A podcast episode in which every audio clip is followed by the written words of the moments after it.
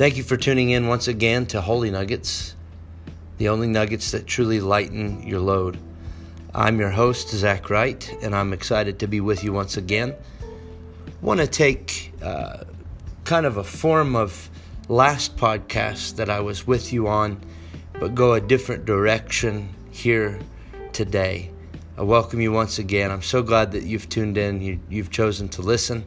Uh, thank you to our faithful supporters those that have begun to tune in again or have awaited these podcasts. I took about a six month break uh, between the last one I recorded and the one before that. Uh, so I'm excited that folks are getting back on and that they're listening. And I pray that this is just a blessing to you, something that helps you, encourages you, revives you, and that it's truly a nugget of information that can help you in life uh, I just want my life or the things that I share with you to be a blessing. Um, I want, if I've got to experience it and I can share it with you, and it can help you through a situation, I pray that it does so. But today I wanted to start, before I get into the full study, I wanted to start out with a couple of my favorite quotes uh, by Martin Luther King Jr. Uh, and today, honoring him, uh, I actually had it off of work today, my secular job. Uh, grateful for that. Uh, we showed the kids uh, some history, some documentation on who he was, what he did, what he stood for, and the amazing things that were accomplished by this man. Uh, that was very uh, noble, a very amazing thing that he accomplished, and everything that he did, and everything that he stood for for civil rights. And I'll make these two quotes quick. but the first one is In the end, we will remember not the words of our enemies, but the silence of our friends. Let me say that one more time. In the end, we will remember not the words of our enemies, but the silence of our friends. The second quote that I picked out that I really like uh, by him, I really enjoy reading it, is that faith is taking the first step even when you don't see the whole staircase. Say that one more time. Faith is taking the first step, even when you don't see the whole staircase.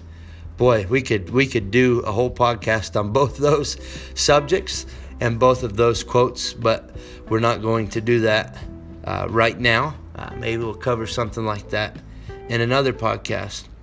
But uh, tonight or today, whenever you've chosen to listen to this recording, uh, I pray uh, that this blesses you. But I want to talk about this subject, and I'll just be a few minutes tonight. Is the echoes of the past. The echoes of the past. Believe it or not, uh, whether or not you've lived for God your entire life, uh, whether you found salvation later and lived in the world for years, whatever the case may be, we all, believe it or not, have a past. Uh, what do I mean by that? We all have mistakes that we've made, things that have transpired, things that have taken place, things that have happened. We've got regrets. We've got things we wish we could go back and change, things that we wish we could do differently. There's just a whole lot of scenarios involved with our past. But uh, tonight I wanted to talk about the echoes of the past, the echoes of the past. Uh, we've all got those few things. We've all got situations that just kind of haunt us or, or taunt us a bit in our minds and our hearts at times. Uh, they try to rear their ugly heads. Uh, that is uh, Satan's duty or his job, he thinks, anyways. Uh, I think to antagonize us with our past, to remind us of our past. Uh, he enjoys very much doing that, reminding us of who we were. Uh, I heard a quote, it's been quite some time ago, but uh, attacking me for my past is like coming to rob my old house that I moved out of. I just don't live there anymore. Uh, so, uh, an ironic aspect about the fact that Satan and his demonic forces attempt to attack us with our past or in our past or uh, bring it back up to our remembrance or our mind uh, it's it's really funny because he's not really attacking us where we are actively. He's attacking us with our past because he knows that if he can keep our eyes focused on the past, we won't see a path forward. Uh, that's something that uh, in my own life I can say uh, I've had to refocus, if you will, or take a look differently at things because oftentimes uh, there are things, decisions made, moves made, uh, things that have taken place.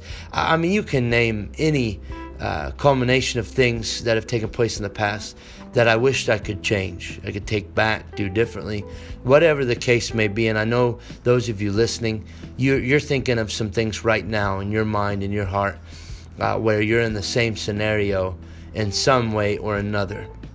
So, Satan's main goal and tactic is to use those things against us in an effort to distract us long enough where he can either trip us up, where he can distract us long enough to where we miss what God has for us in this current moment or moving forward. Whatever the case may be, Satan's effort is for the echoes of our past to be louder than the voice of our present or our future situation. Let me say that again. Satan's effort is for the echoes of our past to grow louder in our lives, in our ears, in our mind, in our heart, for it to grow louder than the voice of our present and the voice of our future. He knows that if he can keep us caught up in those things, that he can really get us tripped up pretty good. He realizes what's coming for him. You see, it's funny because, uh, and and I have to preface this by saying not a ha ha funny, but a sad funny uh, in the sense that Satan likes to attack your past because all he has is a past. All he has is the glory of yesterday. You see, he was the covering cherub, he was the one that felt the glow of the Almighty on his back as he stood in front of or around or surrounding, if you will, of the presence of the Almighty. He was the chief musician. He was uh, uh, one of the, the main people, or not not people, but angel that that God counted on, and and he reminisces. I I. Uh, think in my own mind, anyways. You'll have to go with me just for a moment in my own mind, but I tend to think that way on my own that uh, he reminisces in the past because the past is all he has. He's doomed in his future, and he really doesn't have much of a present other than the torment of knowing what is to come. Now, you and I, we can look forward to our present and our future because our past is what is erased. Our past is what has been forgiven. Our past is what is put under the blood through our repentance and our baptism by water immersion in Jesus' name. That's what that accomplishes. Is it wipes away all of our past. It takes it all away. It erases every bit of it. It remits it as if it never even existed before. So, isn't it ironic that Satan attempts to remind us constantly and berate us with our past. He's caught in the past, while our effort is to be in the present and move towards the future. I want to read for you 2 Corinthians. This is chapter 12, verses 7 through 9. It says, This, and lest I should be exalted above measure through the abundance of the revelations. So many revelations, an abundance of revelations. This is Paul speaking to the church at Corinth. There was given to me a thorn in the flesh the messenger of Satan to buffet me, to hold him back, to trip him up, if you will, lest I should be exalted above measure. For this thing I besought the Lord thrice, that it might depart from me, that it might go away. And he said unto me, My grace is sufficient for thee, for my strength is made perfect in weakness. Most gladly, therefore, will I rather glory in my infirmities, that the power of Christ may rest upon me. Imagine making the statement as Paul, the same man that in the ninth chapter of the book of Acts he came to Ananias, and uh, Ananias uh, was sent uh, to Paul, th- then at the time, uh, Saul undergoing his conversion to Paul uh, to become who would write much of the uh, New Testament, the epistles, and, and all of uh, different portions of the New Testament. Uh, Ananias was sent to be the one that God used in order to help Paul receive the gift of the Holy Ghost and to have the scales removed from his eyes and from his to his sight uh, that had happened when he was blinded on the road to Damascus. He had to be led to Ananias by his servants and by those that were with him. But he came, and God's desire was for him to be filled with the gift of the Holy Ghost and for his sight to be fully recovered. Oh, if Paul could have understood the transition, the change that was taking place, even in that moment when he didn't see it in, him, in himself. Maybe Ananias. I mean, I, have I've got to place myself in this situation. Uh, Saul was the very one that cursed and, and beat and killed and, and, and had killed people that were propagating the gospel of Jesus Christ before this moment, before he was blinded or struck blind or the scales were put over his eyes and on the road to Damascus. And, and, and here he comes to Ananias. He's led to him by his servants or those that were with him. Could you imagine the feelings that Ananias was feeling? Ananias was dealing with the echoes of the past. Ananias was dealing with this man that killed and had Stephen martyred and stoned to death.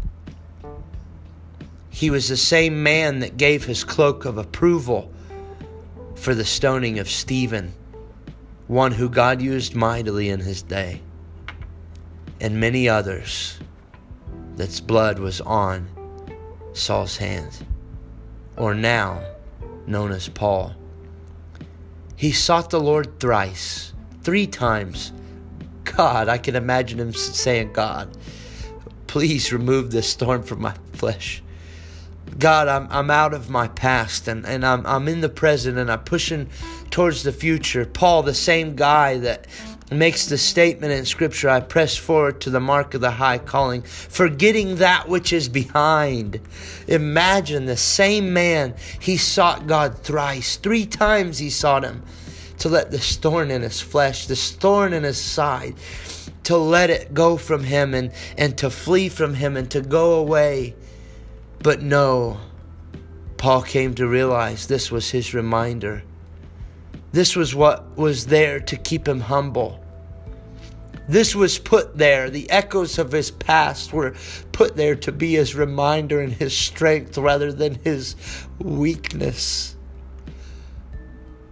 Oh, friend, if we could understand the failures of our past are not there so that we can revel in them and be struck down or destroyed or distraught.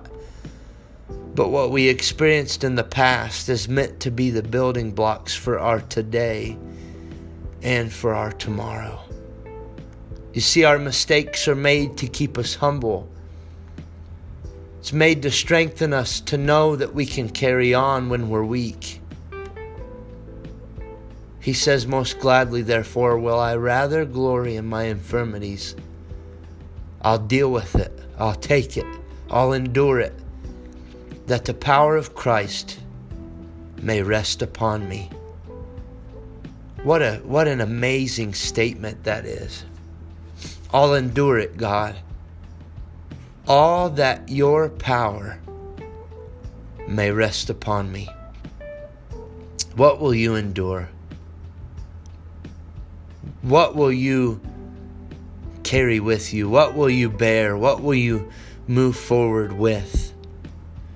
Knowing that through that very thing, the power of Christ may rest upon you. I don't know what you're facing today. I don't know what you're going through. I don't know how loud the echoes of your past have gotten. Maybe you're like Ananias. Maybe it's not you. Maybe it's involving somebody else. Or maybe you're in the position where then Saul, who became Paul,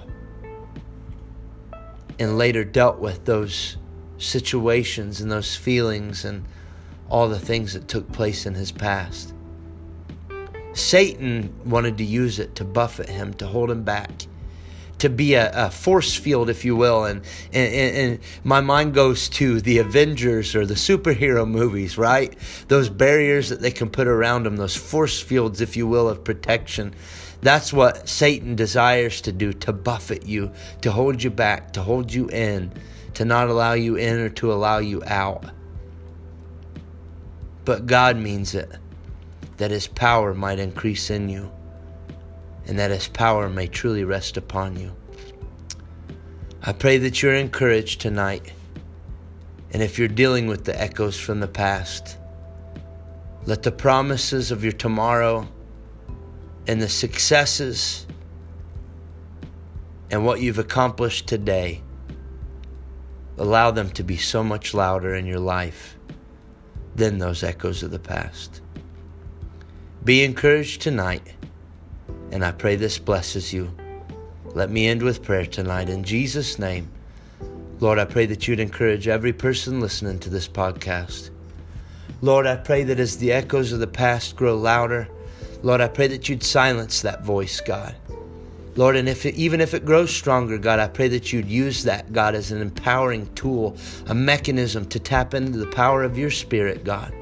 That your Spirit and your power may rest upon them, God.